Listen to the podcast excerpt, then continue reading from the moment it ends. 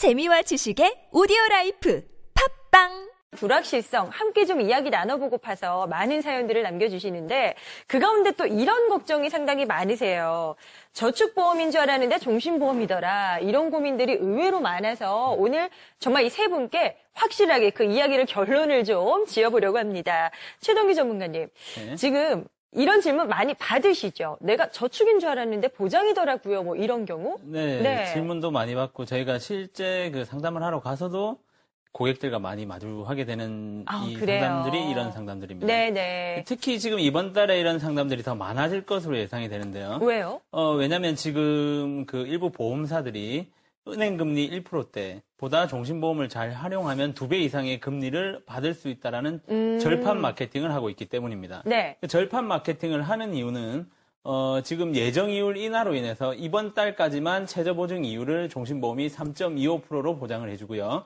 다음 달이 되면 2%대로 이제 예정 이율이 내려가, 아, 그 최저 보증 이율이 내려가 버리게 됩니다. 그러니까 지금이 마지막 기회라고 해서 어, 최저 보증 이율 3.25%에서 2.7%로 내려가기 전에 이제 서둘러 가입을 하라고 이렇게 많이 절판 마케팅을 하는데요. 어. 네. 그렇다고 해서 이게 그 종신보험이 무조건 3.25%의 그 이자를 받을 수 있는 상품이 절대 아닙니다.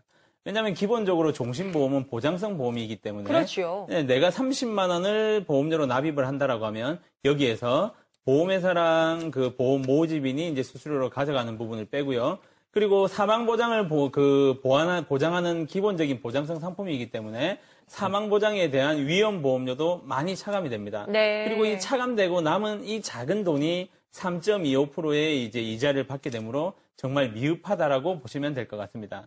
특히 종신보험은 초기에 사업비도 좀 많이 떼어가기 때문에 원금이 돌아오는 시점이 이제 완납이 끝나고 20년이 훨씬 지나야지만 이제 원금을 받을 수 있기 때문에 이- 20년이요? 네. 어. 이런 최저 보증 이율에 이제 현혹이 돼서 상품을 가입하는 건 좀 상당히 잘못됐다고 생각을 합니다. 네. 지금 그 대부분의 생명보험 회사들이 이 최저 보증 이율이 인하가 된다라는 이유로 이번 달에 이제 절판 마케팅을 지금 실시를 하고 있는데요. 지금 이 방송을 보고 계시는 이제 플랜백스 시청자분들께서는 절대 이런 그 절판 마케팅에 현혹되지 마시고 손해 보는 일이 없도록 저는 희망합니다.